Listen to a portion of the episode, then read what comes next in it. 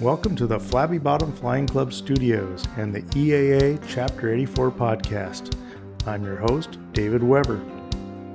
We have a great interview for you this month a man who chooses to make a statement by doing rather than to boast about what he intends to do.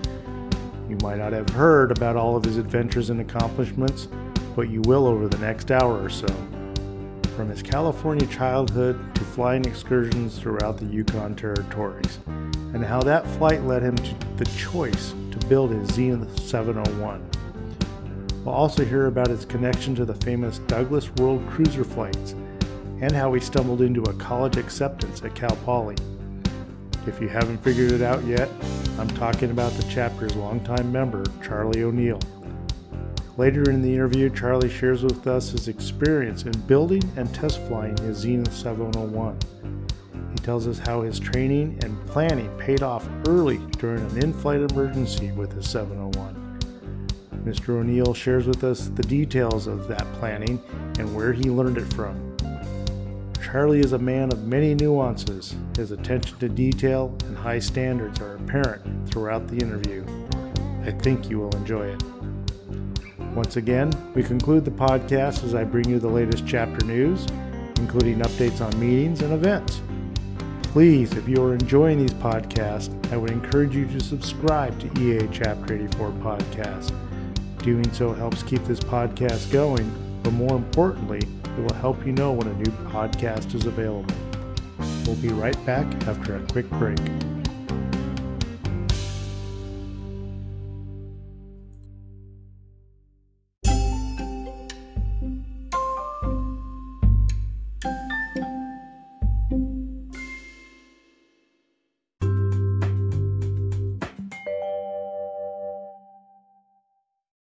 Welcome to the Flabby Bottom Flying Club Studios, and this evening I have got uh, one of uh, one of the members of the chapter that's been around for a while, and I feel he's got a great story to tell. He's builder and flying that plane now, and uh, it's a Zenith 701, and of course I'm talking about Charlie O'Neil. Welcome to the studios, Charlie. Yeah, thanks, Dave. So let's kind of jump into a little bit of Charlie's history. Um, we were talking earlier, and I found out that you uh, had spent your youth in California. Tell our listeners about uh, whereabouts in California and what it was like growing up in that time. Right, right. Well, our um, my f- folks moved around um, a lot when I was growing up. Every every couple of years, we were moving to a different house, but we kind of settled near uh, Walnut Creek area, just 30 miles uh, east of San Francisco. And was there anything at that time that kind of sparked aviation? Was there a, an airport yeah. around or something yeah. like that? Well, the um, uh, it's kind of interesting. Um, it's been in. It's definitely been in my blood. Um, uh, my um, my grandfather had a friend who was one of the first people to fly around the world. Wow, that's yeah. interesting. Tell me about yeah, that. Yeah, and his his name was Jack Harding, and um, there was a uh, a group of I don't know six or seven De Havilland uh, or Douglas uh, airplanes that flew around the world, and and uh, my grandpa's buddy was one of the guys, um, Jack Harding, and um, my father uh, liked building balsa wood airplanes, uh, and Jack was kind of a a mentor to him. And then uh, my father uh, later joined the Navy and flew in the Navy um, World War II. So um, I, when I was a kid, uh, I liked to read a lot. I read everything, and then I found this book that he, my dad had called uh, First World Flight, and it was the story of this guy who flew the Douglas. Yeah, it was a flight of three, I believe, right? It was a. I I think they started out six or seven airplanes, okay. and as they kept going around the world, engine problems, you know. Uh, they kept dropping off. Yeah, yeah, yeah. well, that so wasn't I, unheard of back yeah, in those yeah. years of aviation. Oh yeah, and they started. They started in Seattle at at Sand Point. Right. Uh, and then they went. Um, they went west, west, and came all the way back around and landed Sand Point. Did you back. ever get to see the planes or meet uh, anybody I, that was involved in this? Uh, no, because um, they were they were gone by the time I was interested. uh, so I read the book. Um, so I was interested, and uh, I made some balsa airplanes myself. And then uh, when I was ten, uh, my dad started teaching me how to fly, and it was out of uh, the Tracy Airport, which is um, kind of near Stockton. And uh, And so your dad was a pilot at this point? yeah, Oh, well, right. no, he he um, he was no longer a pilot after the war. Okay. Um, but uh, we rented a Cherokee 140, oh, great. uh, and I sat on a um, big seat cushion. Still couldn't reach the rudder pedals. Bear, huh? I I'm not quite sure how how I re- I, I reached them. Really? Yeah, I'm not quite sure how we MacGyvered that, but But you managed. but I managed, and so I got um, learned learned how to, you know, bank and uh, go up and down, and I think uh, I didn't start landing till I was 11. okay. Um, and That's pretty incredible, though, Yeah. to be able to something at that age actually Yeah. maneuver the aircraft and and be Yeah. confident enough to do that. Yeah. And then he, so pretty much I was hooked on flying, you know, because as you can imagine. Right. Uh, and then,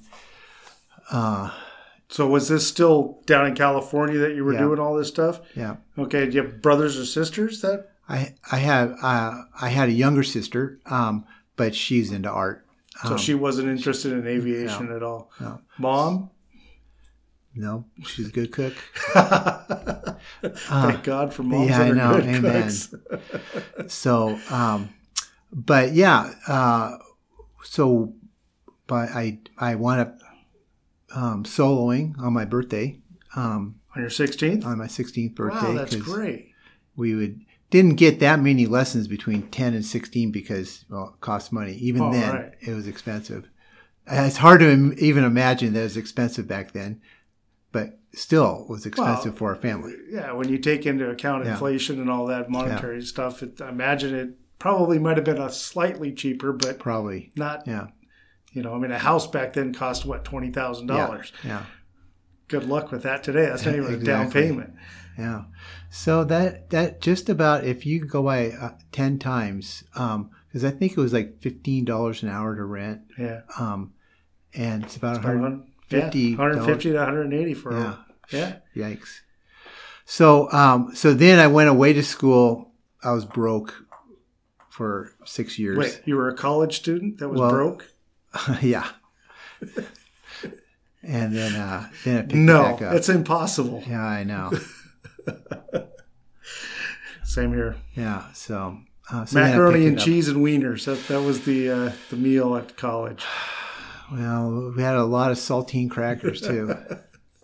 So where was school? Where'd you head off to school? So I went to um, uh, first. I went to school up in uh, to a prep school up in Victoria, Oh, okay. actually, um, and uh, then went there for a couple of years. And then, um, believe it or not, when I was applying to universities, you know, you always have to have your backup school, right? Of course. Yeah.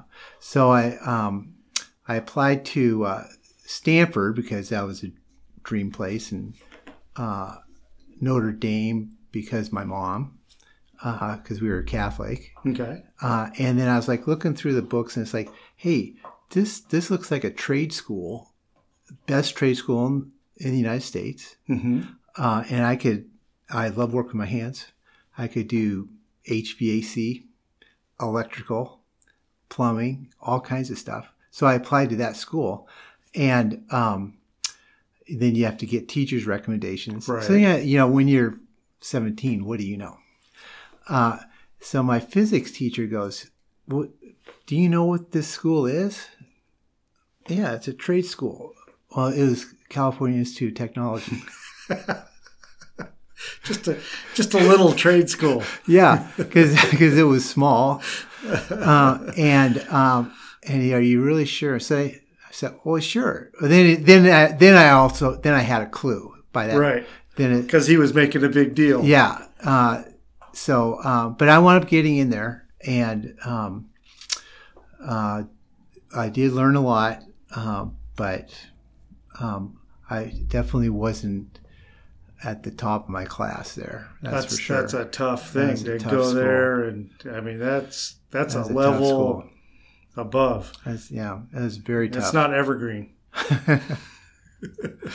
um, but I had some good teachers, had some bad ones, and uh, but the good ones, um, you know, gave me the kind of like the gravitas to do anything. In the end, it was it's it's all the same equations out there. It's just different letters. You Okay. know, it's for uh, electricity. It's um, V equals IR, uh, and you know, for heat exchange, you got a um, coefficient of thermal whatever and and H and it's just different letters. So if you were good at formulas. math, you could Yeah. just apply it to Yeah. whatever that was. yeah So were you doing any flying while you were going to Caltech, or just broke just broke and broke. nobody took pity on you to, to, to offer you a flight or yeah anything, huh? no no no but um Did it impress okay. the girls though that you had soloed at least in an airplane? well at the time uh, there was the ratio of men to women was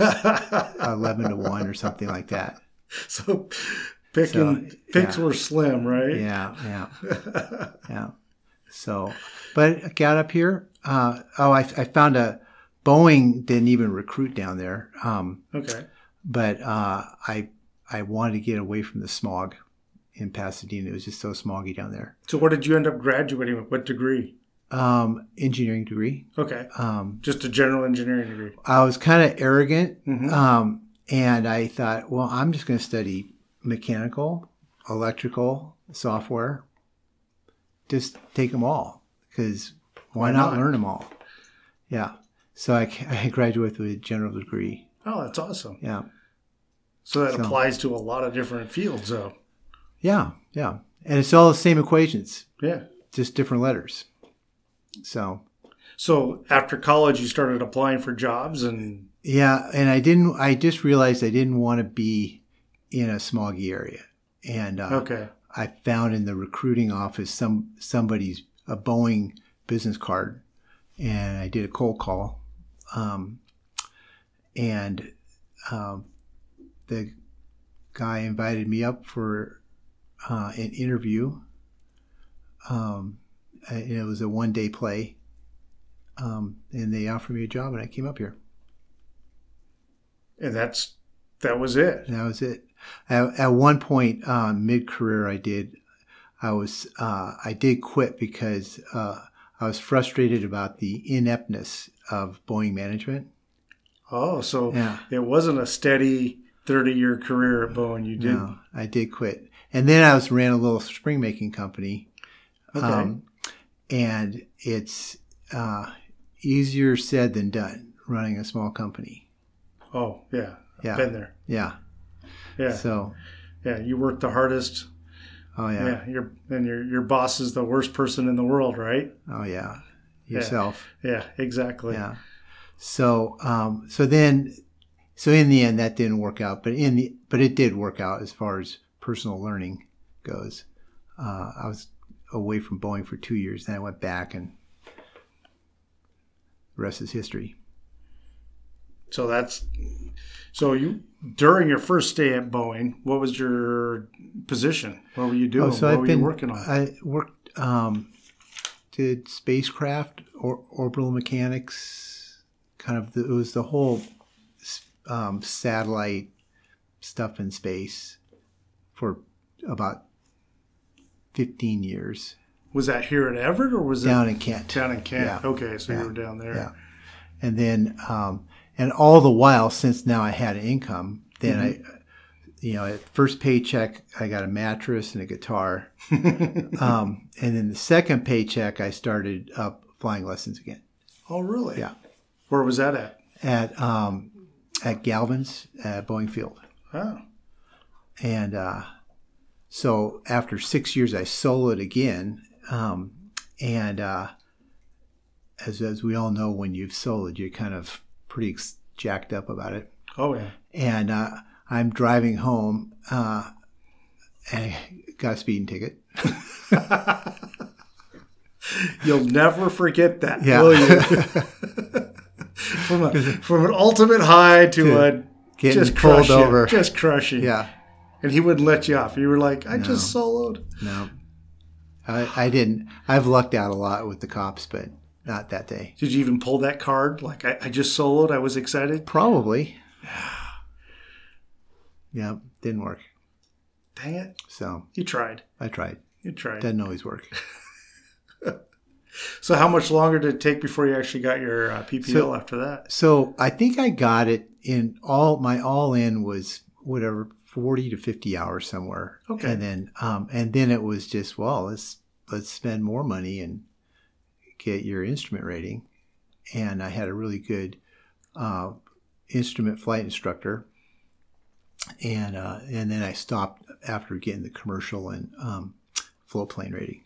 Wow. Yeah. So you just kept going with all Yeah. that. Yeah.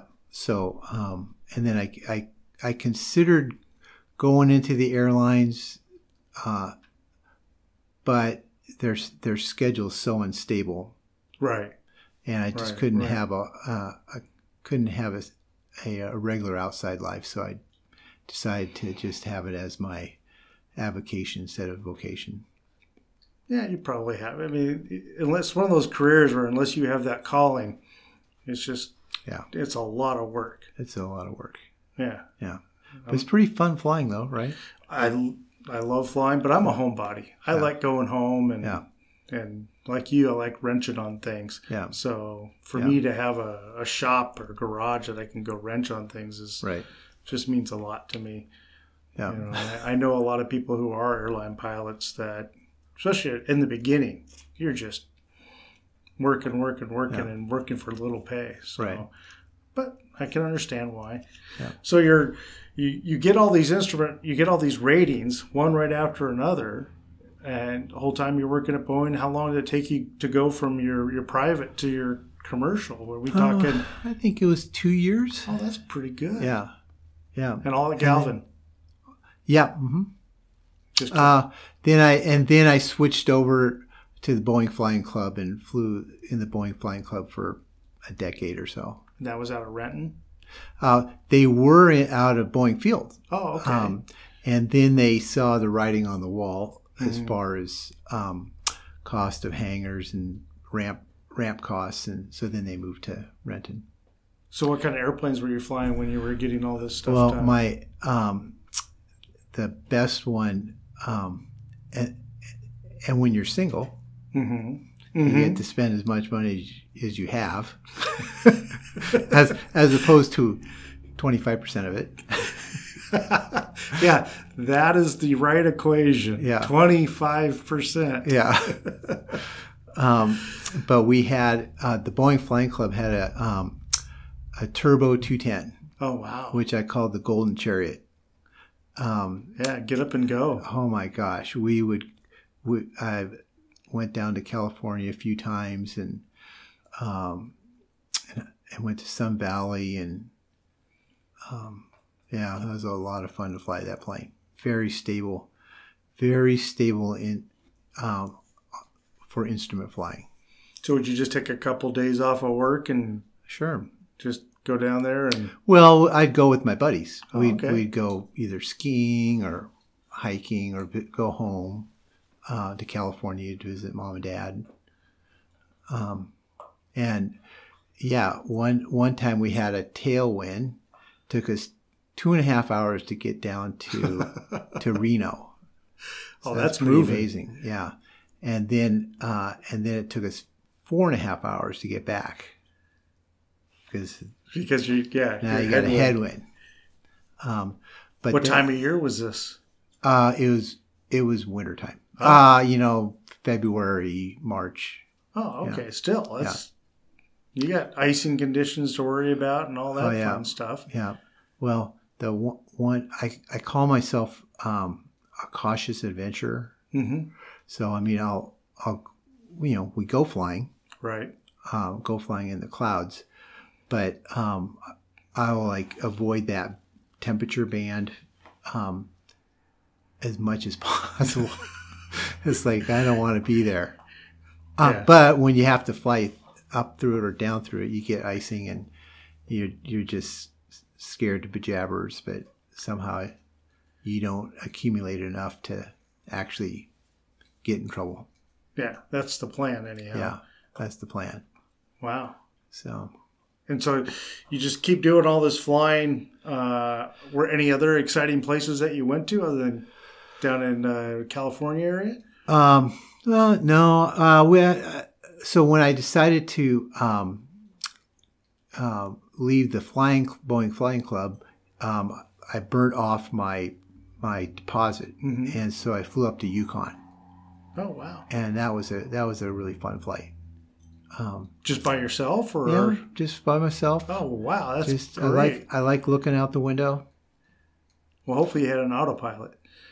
Uh, yeah, yeah, no, that, yeah, the, uh, no autopilots back then. well, that you could afford. Yeah, nothing that you could afford. Yeah. I'm, So, I'm sure there were autopilots, but not for most GA aircraft. yeah.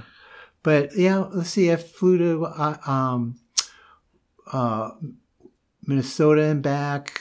Uh, we flew. My dad and I flew to his college in Grinnell, Iowa, and back one year.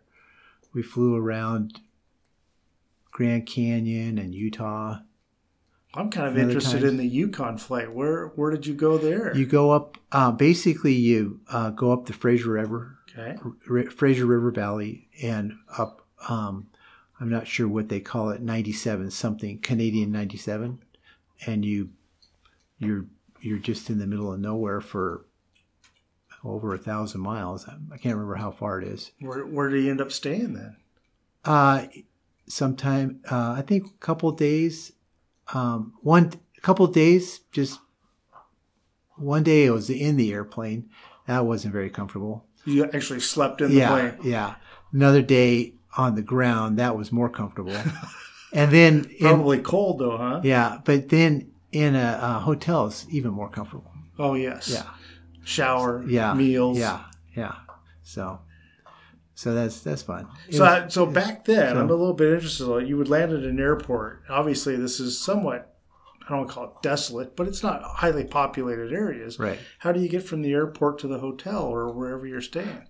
Well, um, that was before I figured. I think that was before I figured out. No, they didn't even have like a courtesy car. Yeah. Yeah. So um, that's probably why I just slept in. It was a long time ago. With That's probably why I slept in the airplane because Yeah. there, there was nowhere to go. Um, but um, but I think at Fort Liard, um, which was up there in the Yukon, um, it somehow um, I hitchhiked into town and they had um, uh, a place to sleep. So So you couldn't like call Yeah. up the hotel on your cell phone and tell them to come pick you up. yeah, yeah, exactly. You just land at this airport and Yeah, but they're always you know people like planes coming into play, places like that because Oh, yeah. I mean that's a lifeline um, for a lot of places. I mean, obviously they're they're always on a, on a highway. I mean, you're not going to find any towns that are not on a highway, but so was the flight pretty smooth? Did you have Yeah. any? What was the biggest obstacle you ran into on that No, flight? that that one um, wasn't there. It was just smooth sailing. Um, I uh, on a different flight though. I did um, uh, was I tuned into the wrong um, um, VOR. Um, Okay. and it took me a while to figure out that I was tuned in. This was coming back from Sun Valley. That I was tuned into the wrong VOR, and it was getting really cloudy. Um, uh, and then I figured, okay, well, uh, you got to do something about it. and so I noticed a um, um, a farmer's field down, uh, farmer's runway down below Okay. and so I wound up doing a precautionary landing down there, just as the um, uh, clouds were sailing overhead. So we were stuck for uh, a day um, at at this farmer's house, and um, nobody was there. Oh, you're kidding. Back then, nobody locked doors, so we went uh, inside and called the cops on us. and the That must have been a great phone call for Yeah. the for the cop on the other end. yeah, yeah, nine one one, and uh, and so uh, so the police came and picked us up and took us into town, and yeah, Oh, that's hilarious. yeah. So Well, that's uh, one way to get a ride into town. that's yeah. See, that was before Uber, so Wow. yeah. Well, you know what we used to do before Uber is you would call up and order a pizza. Oh, really? Yeah, and then that way Okay. the, the pizza guy would come out, and then you'd give him money to drive you into town. Eh, see, there's always some tricks to learn from all these there's people. always one way or another to Yeah. kind of do things. Yeah. So, now you're you've got a lot of flying on your belt at this time, right? I mean, you, you've Yeah. flown several different types of airplanes. I don't know what five, ten different types Yeah. of airplanes. And where do you start getting this itch to build something? So um, I was I was a friend uh, uh, a friend and I went to visit another friend in um, Tanzania, and um, we're there. Uh, we climbed up Mount Kilimanjaro, and then I wanted to visit a um, a, a principal friend, uh, per, a person who's principal at a school, um, and I'm talking to my friend to go visit Mhm. that person, and um, it's only 60 miles away as the crow flies. But to take the bus was going to take me a day to get there and a day to get back. And it, it impressed upon me that, you know, I, I couldn't visit my friend because Of the time crunch. of the time crunch when just 60 miles I could have just flown Huh. In a airplane that could land on in a field. Yeah, yeah, some sort of Yeah. off airport and, operation and that's kind of thing. and that's what kind of gave me the the vision for some something whether it be a um it wouldn't be a cub because you'd have to I'd have to buy it I couldn't afford it I I don't know how people afford airplanes new airplanes now It's a yeah. mystery to me. yeah um so um so you'd have to build one to afford a plane So you first looked at buying something and you just realized that anything that would do the mission was just not going to happen um, Okay. because I didn't have my A&P right. license. Um, so, uh, so that's what got me interested in building something because I wanted to have an airplane and I wanted to have something that would fly, that would land in a short spot. So about what year was this that you? So that that was about ninety three, okay. and then, um, uh, then then of course, the miracle happened and I got married. um, yeah, it was a miracle. I don't know. What, did a miracle happen? I I have no complaints. Yeah, yeah. No complaints whatsoever. So I managed to trick her. yeah, yeah, exactly. Love was blind. Yes, it was a lot of wine. yeah. wine or blind, one of the two. Maybe it was And both. then, and then she goes, "Hey, wait a minute! What's this ring on my finger?"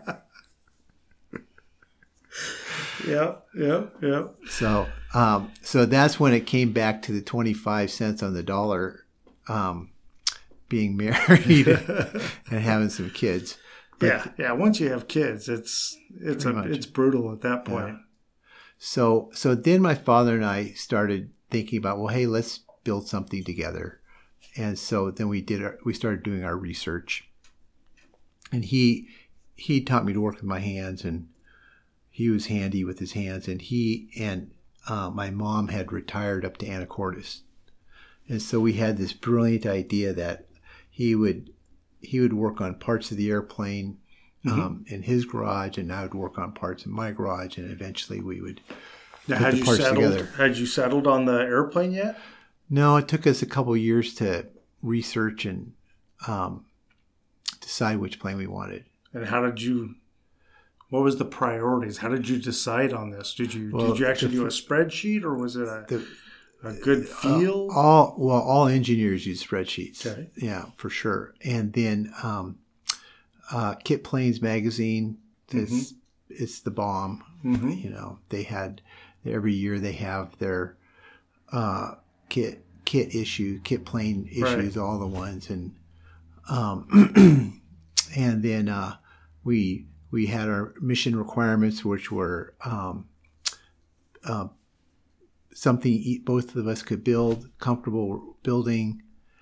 Uh, had to be relatively quick build because he didn't have many years left, um, or he didn't know how many years left he'd have. Um, Okay. and then um, and then not fast. It had it had to have well, it could be fast if it landed and took take off slowly. Right. That'd be the ideal Right, plane, right. right? That that huge envelope, the Yeah. holy grail of airplanes, yeah. right? Yeah. So um, unfortunately, that's not out there right now. Um, so we so uh, we narrowed it down um, to um, the Jabiru. Um, we like that one. Um, the The uh, Jabber aircraft. yeah, Okay. Jabiru aircraft 320, is that what it is? is I think is like a 140. I, ca- I can't Yeah. remember. Um, I know what you're talking about. The high then- wing, Yeah, all composite Yeah. type of yeah, yeah. and then the um, the Savannah, which was a knockoff from the Zenith 701. Um, was that fabric? it was no, it was it was literally a, it almost looked, is a knockoff. It Really? is yeah. Huh. Um, I'll have to look that one up. I don't I don't remember seeing that one. yeah, and then we so we flew all three of them. Okay. we we found the closest airplane to us, flew all three of them, and then um, in and then it turned out um, in Mexico, Missouri, was the f- first airport that my dad flew out of when he was learning how to fly in the Navy. Okay. Um, they would um, they would take the recruits up and um, give them ten hours of cub time, and if they didn't get sick, uh, they'd move on to uh, You Stearman. pass.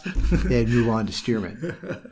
So After 10 hours? yeah, Oh my gosh. so um, so that was between that and Zenith. You know, obviously they they have a, a lot going for them. Right. Yeah, so that's that's what made our decision Huh. to go with it.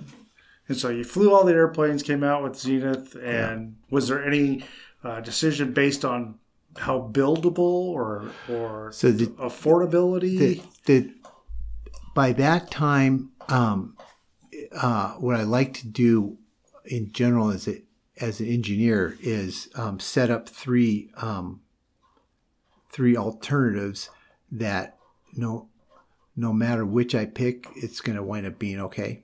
okay. Um, so um, it was if I'd picked the other Savannah or the Jabiru, that would have been fine too. Yeah. You would have been happy. Um, Yeah, but I'm definitely happy with this airplane. Yeah. and tell. I Um, yeah, mean, you can tell. yeah, You're yeah. flying it all over the place. So, Yeah. yeah.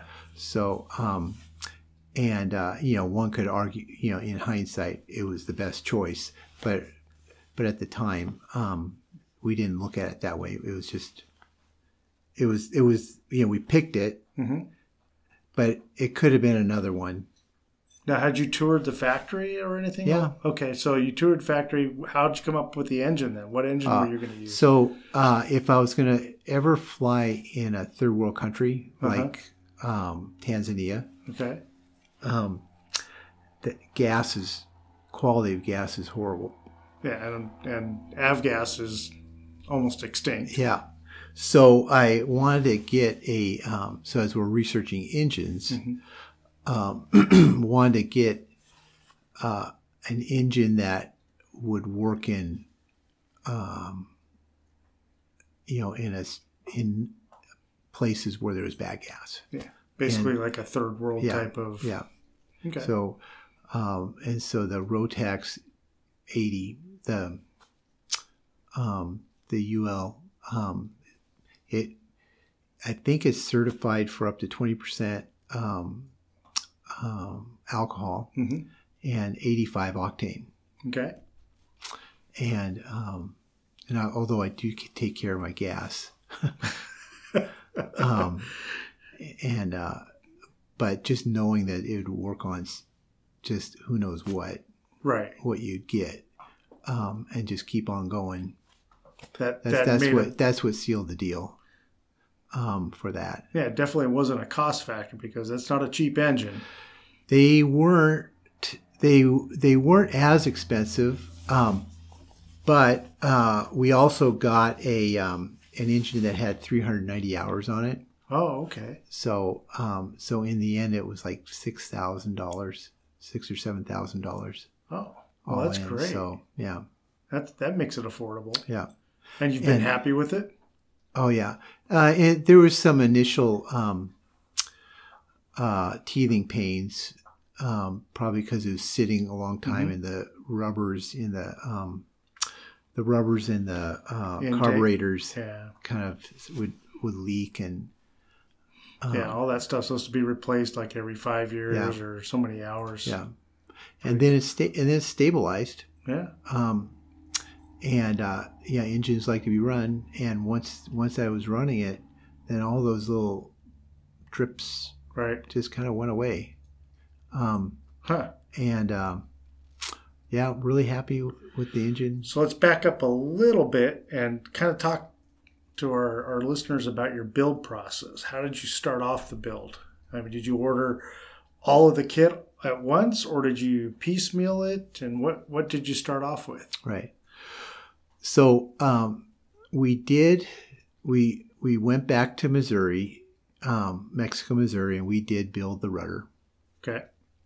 They're at the factory. at the factory. With their, Yeah. with their, what do they call it? Uh, builder assist or something like that? Yeah, yeah. Okay. They there was a there was a couple of people there. It was a it was a class and Mm-hmm. um, and really in uh, you know in the end I was really happy with Zenith, just for sure. Um, but you know could it con with others? Um, Yeah. but uh, so then we bought the the kit, and that was before they drilled holes, pre-drilled Oh, holes. so it wasn't pre-punched. yeah. Yeah. Yeah. and uh, the I know your misery. yeah, the Savannah, um, which which met all our mission needs, Mhm. was pre-punched, Oh. and that's why I was really looking at that. And then when I when I look at when I was looking at it and flew it, uh, I thought, you know, I could do a better job marking and drilling my own holes than those pre-punched holes in the Savannah. Do you still feel that way? I was so arrogant. Um, I was I don't know what I was thinking. you didn't know. I didn't know Right. how hard it would be. Yeah. Um, you know, it's about education, right? The the, the certification Yeah. on an EAB aircraft is education, and right? it- and I, I definitely got educated. yeah. So it you know, it, it arrives in a big box. Um, everything's in a ten foot, uh, ten foot by four foot by three foot. so you order the whole kit at once. Yeah, Awesome. yeah. And where did you end up building this at then? So then we built it uh, in my garage. Okay. uh, and unfortunately, my pa- my father passed away Yeah. after, after we built the bench. Um, so that was so so my uh, build schedule got a big hit against it. Yeah. Yeah. Um, But he's still there supporting you all the way. oh yeah, Everything that And- you learned. and it took me so long. Um, it took over uh, eleven years before first flight. Yeah, and There's nothing wrong with that at Yeah. all. So, so I I actually uh, mark uh, life events by what what I was what part of the airplane I was working on. But you finished. But I did finish You it. finished. You know Yeah. how many kits are sold that are never finished? Oh yeah, I It's got to be more than 50%. Oh, yeah. I bet. Sadly, Yeah. um, because I actually I, really can't figure out uh, what I like better, flying or building. Because when I'm flying, I love it, and when I'm building in, or repairing, which is now I'm a, a Mm-hmm. yeah. repairman. You never stop working on Yeah. it. And even though I'm frustrated to have to repair something, Right. somehow I'm I'm kind of enjoying it. You know, as I'm working building a new piece or um And the freedom that it's you get to do this and you have the freedom to do what you want to do on Yeah. that airplane, and to, to I don't want to use the word play, but you know, test Right. right? And as an engineer, you have that engineering mind where you go, "Oh, I know how I could do this," and you lay out a plan and you go put that plan into action, and then you get to go test it. And to Yeah. me, oh, that's just It's really nice. that's just yeah, that's heaven. Yeah. I absolutely love that. So you built the, the tail in in the garage. You built the bench. You got the, the fuselage done first, or did you go Uh, we right to we the wings? we went. Um, I did the uh, stabilizer okay. um, and um, wound up scrapping it. did a second stabilizer, and then one by one. Were you uh, just not happy with it because of the, you had to drill the holes? Well, because uh, you know you're you're um, you got to build to standards, right. um, and uh, the Zenith they have some standards that they lay out, um, and uh, and then there's the AC forty three thirteen Mm-hmm. those standards, um, and then um, you have the uh, tech counselors Right. and um, and so there was there was too many holes that were too close to the edge distance, Right. and um, I just wasn't going to feel comfortable. So we scrapped it. That is completely your prerogative, Yeah. and I encourage people Yeah. to do that. If if you're not happy with it, you know, kind of harsh to say it, but it, it's not only your butt on the line, but It's you every- got everyone else's. everybody that- else that's riding with you too. and and your family doesn't want to see you bite the dust. no, Yeah. no. So, but uh, yeah, so one piece by piece, we I made it. Uh, got some help from my son and wife when need be, and then would suck it up to the um, to the ceiling of the garage uh, because at least one car always had to be parked in there. I have the same rule yeah, my house. yeah, yeah, yeah. yeah. The wife always gets her car yeah, in. Yep. yeah.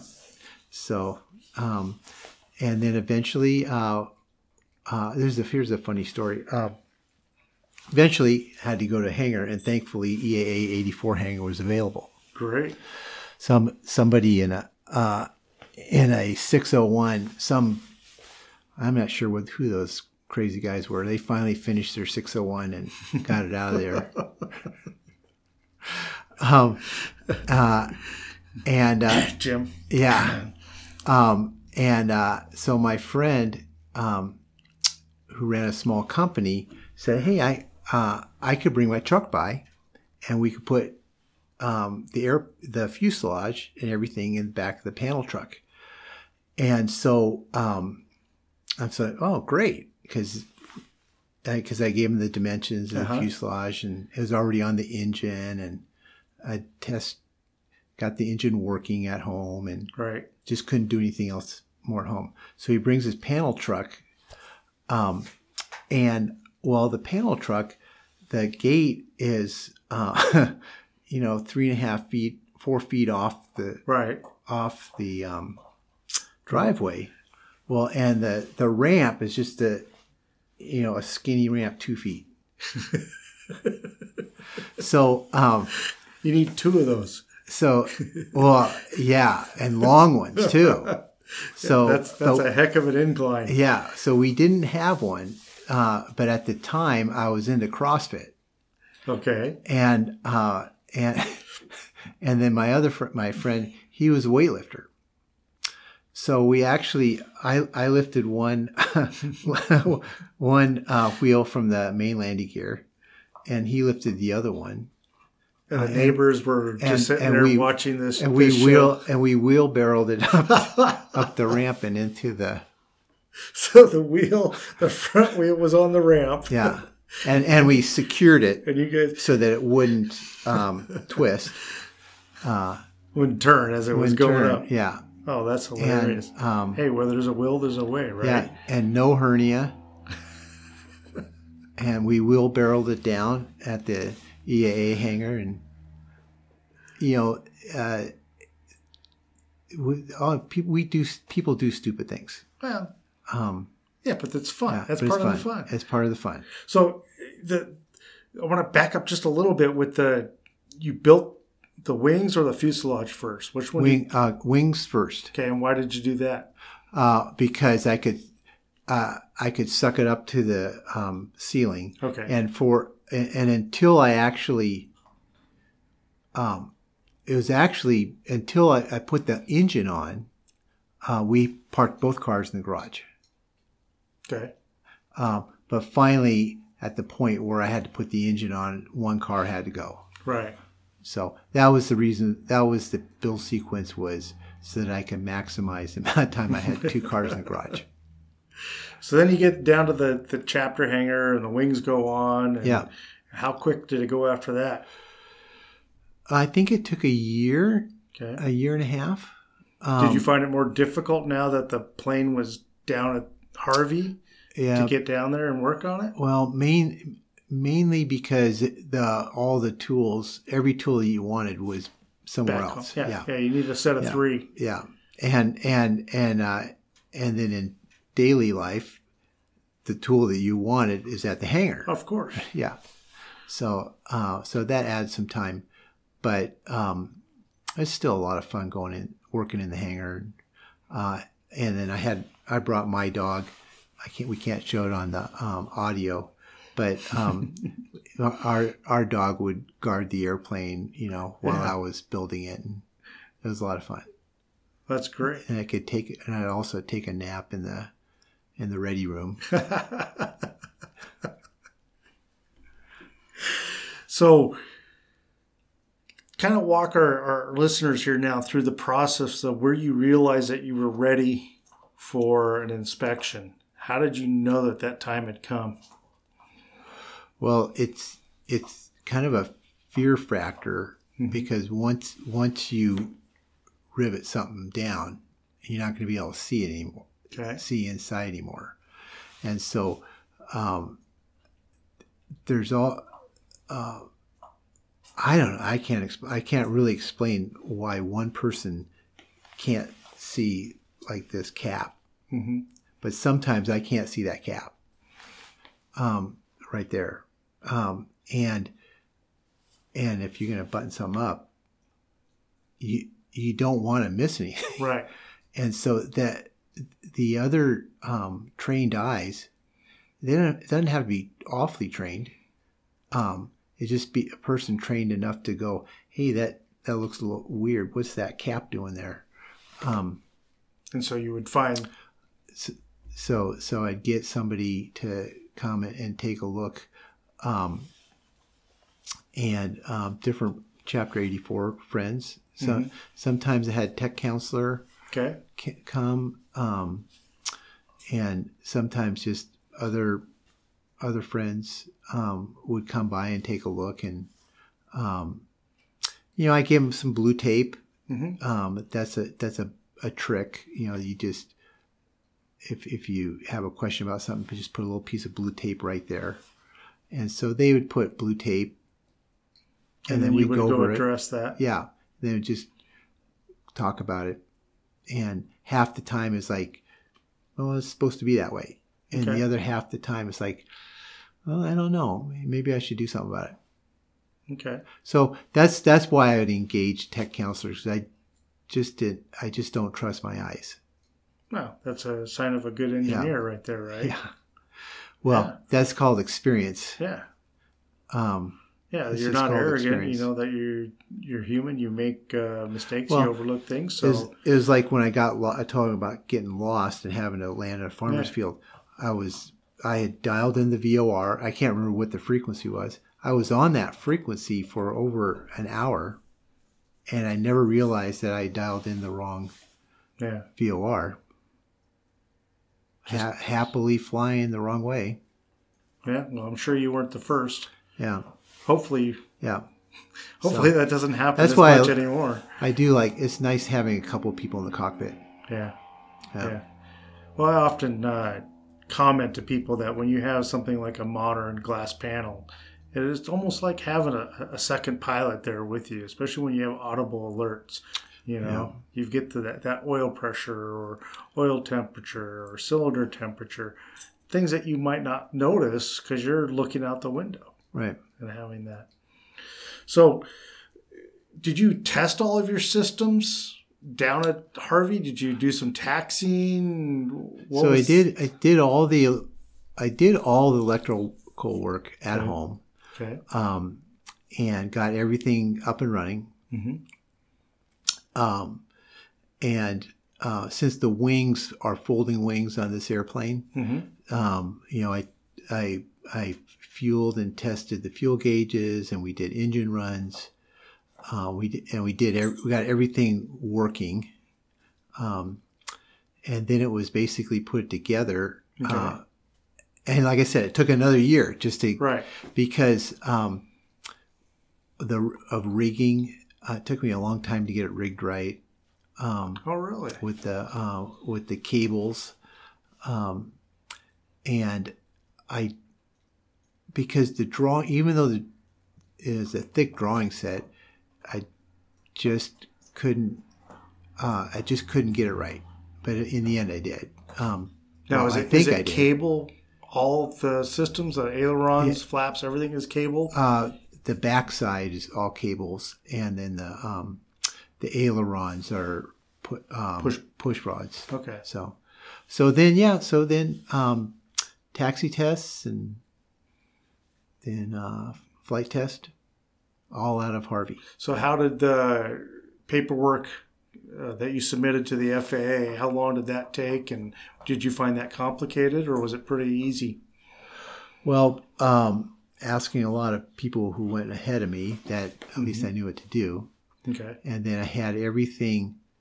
I had kept um, a lot of records, all my drawings, sketches for like electrical and um, the engine work, and um, it wasn't pro quality. All, all my document, none of my documentation is pro quality, but it's it's adequate Okay. quality. and so I had everything laid out um, for the DARs when they came. And who was that? It was actually uh, a couple couple people from the FAA office down in is it MIDO Yeah. down in in Auburn area hmm uh, or SeaTac Auburn area. They came up and took a you know they they look at the they looked at my documentation more than they looked at the airplane. Wow. um, and um, but I had it all laid out on those those side tables in the Right. hangar. And what documentation were they looking at? Well, um, the um, Like a build log, so, or so was it? I had my build. I had I had three build logs by that time, Okay. um, and they they were they were asking about torque values, uh, of course, um, and uh, the um, the drawing set um, photos. Um, they wanted to know that I was using reasonable quality parts, Right. so I had all my receipts from Wasn't Home Stein, Depot? Steinair. Yeah. Um, and I think I did confess on a couple of Home Depot parts, um, where wherein you couldn't find them in the aircraft spruce. Right. I got, I actually got a lot of nylon spacers out of um, from Ace Hardware. Okay. That's hard to find elsewhere.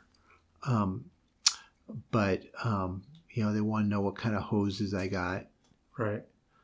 Um, and whether it met, you know, whatever that ASTM standard is. Okay.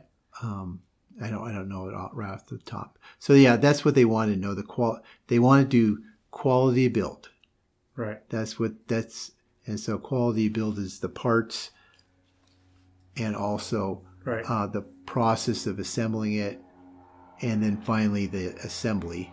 And they, you know, they they always go to where their experience has shown things to not fit well, okay. and so they check those areas on my airplane, um, and then they gave me my airworthiness certificate. Um, so that literally took, um, and there was two guys. Um, so it took a, about four hours, Okay. and one guy was in training, and so he wrote my airworthiness certificate. Apparently, he he made a mistake.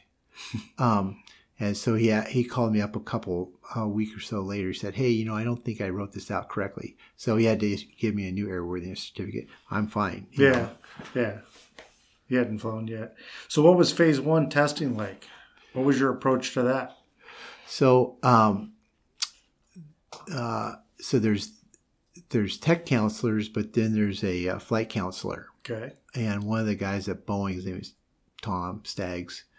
Uh, he was my flight counselor. All So we went, and that un- unfortunately, uh, it was before those cards came out, test cards came Right. out. So, um, so I had to come up with my own test plans. Um, but we we went over um, first few flights um, together, and he gave gave me some uh, good advice. Um, he said, um, "Don't have your wife there um, when you do your first flight." uh, And his reasoning was just because he weird things happen with family members. Uh, Yeah. weird emotional things happen. There, you got to be like completely objective right. on the first. You got to be focused on what you're doing. Yeah, and and even so, um, you know, I had I had goofed, um, and uh, I had the um, what ha- what happened was I had uh, the throttle system all dialed in um, and r- run the engine quite a number of times, taxied, um, and then I had the um, one a mechanic come out and take another look at the engine before I went flying, and he wanted to adjust the th- he wanted adjusting tweak he wanted to just he, he was balancing the carbs that's what he was doing. Mm-hmm. um, and uh, and so you have to adjust the there's two throttles two Right. carbs and two throttles uh, two throttle linkages. Um, and so he wound up adjusting them. And I didn't go back and see how he adjusted them. It's like well he's a pro.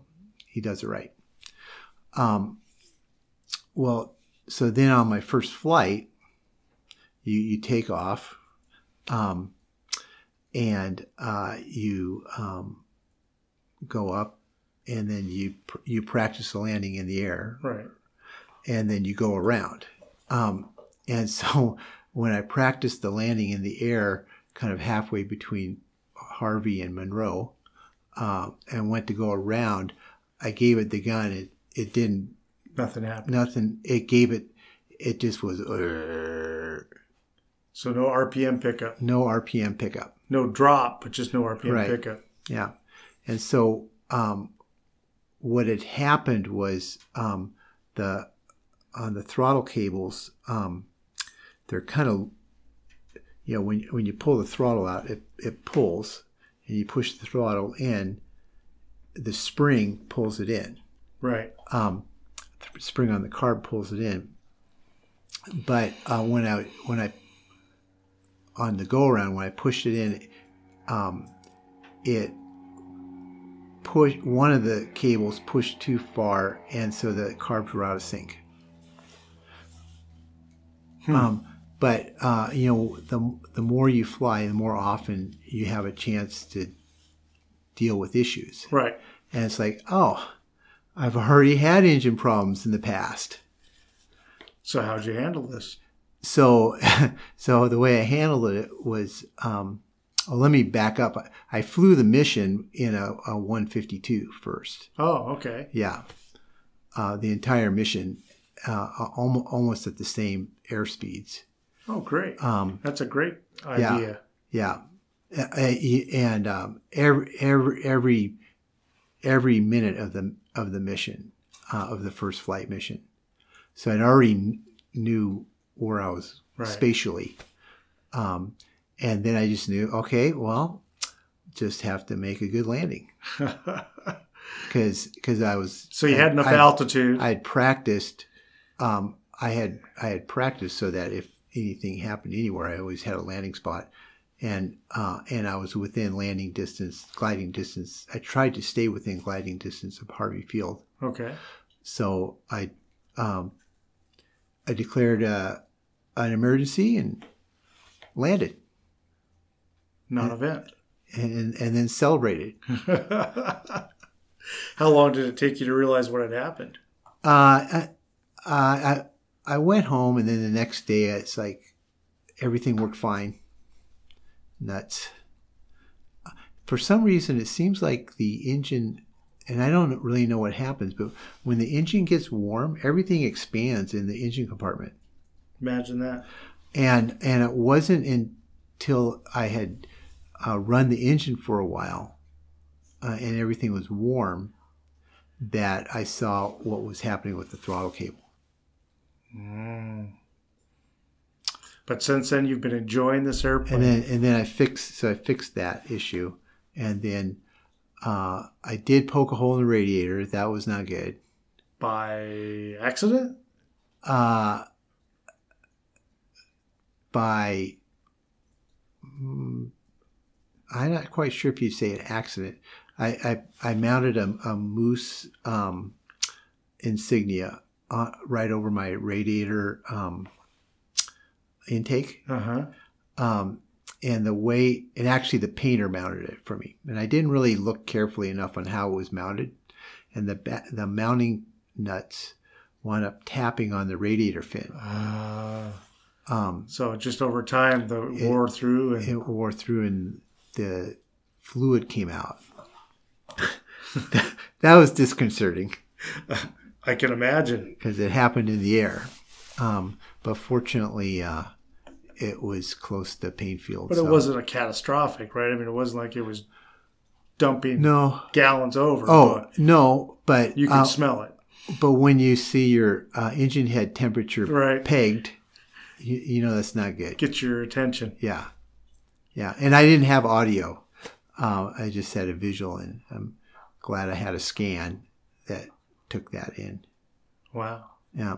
So I bent the landing gear. I've I've probably done as as many dumb things as anybody else with with a kit plane. Um, but when you have a when you have a um, a slow airplane like that, air, Yeah. like the 701, it's pretty forgiving. Right. Right. Um, nice and slow, beefy gear. yeah, Yeah. yeah. It's built for uh, off airport type Yeah. of uh, environment. Yeah. So yeah, And- you're not going to set any speed records getting from here to California. or Oshkosh. 25 hours each way. Wow. Yeah. So, um, but yeah, so that was so knowing, so because I, I had practiced the mission, Uh-huh. um, I didn't have to think of what I was going to do when the engines misbehaved because I already You already knew knew what I was going to do. Yeah. Yeah. And So you stayed like- within the airport, which is Yeah. yeah. You want to Yeah. do that for your first few hours. Just Yeah. make sure that Yeah, I pretty much stayed on mission. I didn't practice every mission. I think I only pa- practiced maybe three, um, but I stayed on on plan pretty much the whole test program. how big of a practice area did they give you? Do you remember? I think they gave. They gave me fifty uh, mile radius. that's pretty good. Yeah, I was pretty happy about that.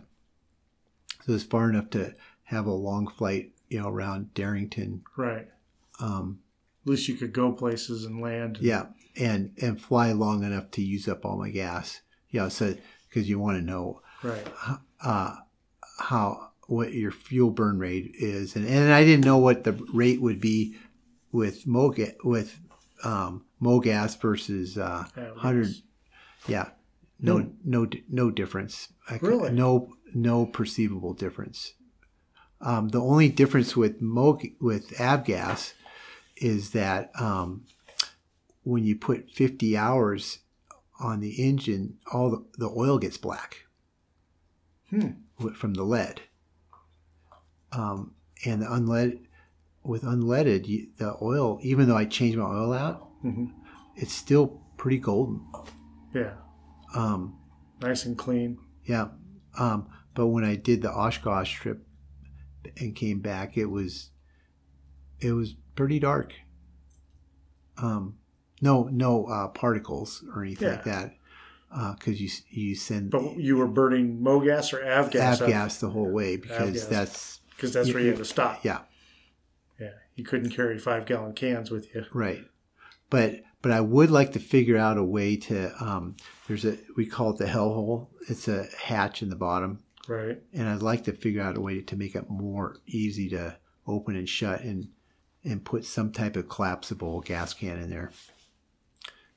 So If uh, the unleaded fuel gets, well, it has been approved, but if that starts to get distributed, then we won't have It's to even worry better. About, yeah, even better. Won't Yeah. to worry about that Yeah. kind of stuff. Yeah. So now that you've gone through this process, is there any advice that you would give to anybody that is, you know, considering building or somebody that's about to go through the the first flight inspection, all that fun stuff? What kind of advice would you give to somebody like that? Yeah. Well, um, you know, it's I think it's all the same advice that other people have given um, along the way. So I, I would only just be given the same advice that uh, that people have uh, given. Um, one, um, most of these, a lot of these kits are very well designed. Um, certainly the Sonex and Zeniths and the Ran- Rans and Vans of the world. Right. Um, uh, and so if you follow the, the directions and they've designed them so that they're relatively easy to build, Mhm. um, if if you follow the directions and don't veer from the quality criteria that they give you, that, Right. um, their their own criteria, the AC, um, the FAA criteria. Forty-three thirteen. Yeah, and if you don't veer from those, then you don't really have to be that worried about flying. Right. Your your your, your airplane is going to be as good as a Cessna 152 or whatever it is Right. uh, you don't have to be concerned. You don't have to worry at night about it because you follow the directions. Right. And and if you goof, uh, oh well, just get a new piece. Right. That's a Um, great piece or- of advice. Don't or- settle. Don't settle, and because you won't you won't be worried about it. Right. Um, Well, those those rigs are there and they've been paid for in blood, yeah, and you know, so follow them. Get Tony Bingelis's books. He's got a lot of good stuff in there.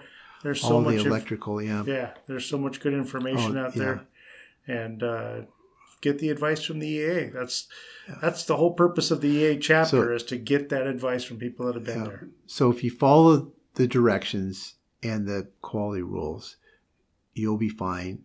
And then then th- it's really nice to over plan your flight test program so that um, when things do go wrong, they just do. I think your Um, idea of flying the mission in, in a plane that uh, has similar speeds to what you're doing, Yeah. I think it's a great idea.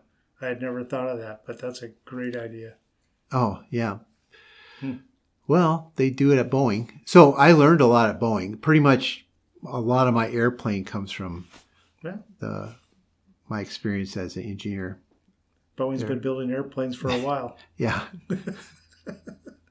so, Hey, Charlie, this has been fun. Yeah. Um, I learned a lot, and it's great getting to know you better. I hope the listeners get to know you a little bit better, and uh, I hope they learn something from uh, your experiences that they can carry forward. Really appreciate you coming down Yeah. and spending time with me tonight. yeah. Well, thanks for getting me talking. I'm glad I could do it.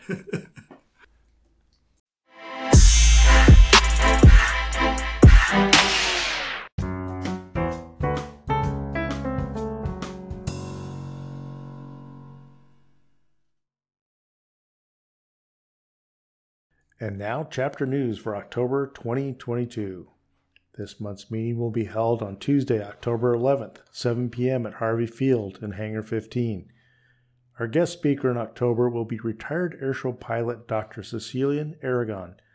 Dr. Aragon is currently an engineering professor at the University of Washington, has taught astronauts to fly, designed software for Mars missions at NASA, and numerous other interesting things throughout her life. You'll just have to come to the meeting to find out about all of the things this accomplished lady has done. The GAMI unleaded fuel continues to make news in the aviation community. The method of compliance has been determined, and as of now, using the fuel will require the owner operator of an aircraft to purchase an STC. The price of the STC has yet to be determined, but GAMI representatives have stated that they expect that number to be between $150 to $500. The company expects that the fuel will be blended in small batches at first until refineries can adapt their production to make and ship the fuel. Of course, there is still a lot of planning and work to be done before you see this fuel at your local airport. But let's look at the bright side and at least appreciate the progress and hard work that has been completed over the past 13 years to get here. Last month, I attended the Stihl National Championship Air Races in Reno, Nevada. The show had some great excitement and also an unfortunate casualty. I can tell you that the racing throughout the week was amazing. That is, when we got to race. Smoke from nearby forest fires put a pause on a lot of the racing, but in typical Reno racer spirit, the teams aggressively took to the course when the skies were clear enough to race. The crowd started to show up on Wednesday, and by Sunday, the stands were full of spectators. If you've never attended the Reno Air Races, I can tell you that you won't be disappointed when you do. The racing on Sunday was spectacular, with the Sport Class Gold becoming the race everyone looks forward to. During the Sport Class Gold race, the top three contenders all maydayed almost on the same lap. This left Austrian Matthias Hayde in his Thunder Mustang in the lead and for the gold win. Unfortunately, during the Jet Class Gold race, we lost pilot Aaron Hogue when his L 39 went in. Our thoughts and prayers to Aaron's wife and family. I'm sure all of the participants and pilots at Reno, including Aaron, would want the races to continue for many years and hopefully the investigation will prevent this type of event from happening in future races. Well, that wraps it up for this month's podcast. Spread the word about EAA Chapter 84 podcast to your aviation friends and family. It's available for download on most popular apps, including Spotify, Apple, and Google. Make sure to hit that like button, subscribe, and yes, give us a five star review. I might not deserve it, but I'm begging for it. I hope you'll remember to file a flight plan for next month's podcast. Be sure to find the latest news by following EAA Chapter 84 on social media apps like Facebook, Twitter, and Instagram. I'll see you Tuesday. Until next time, this has been your host, David Weber. And remember, stay off the brakes and keep moving forward.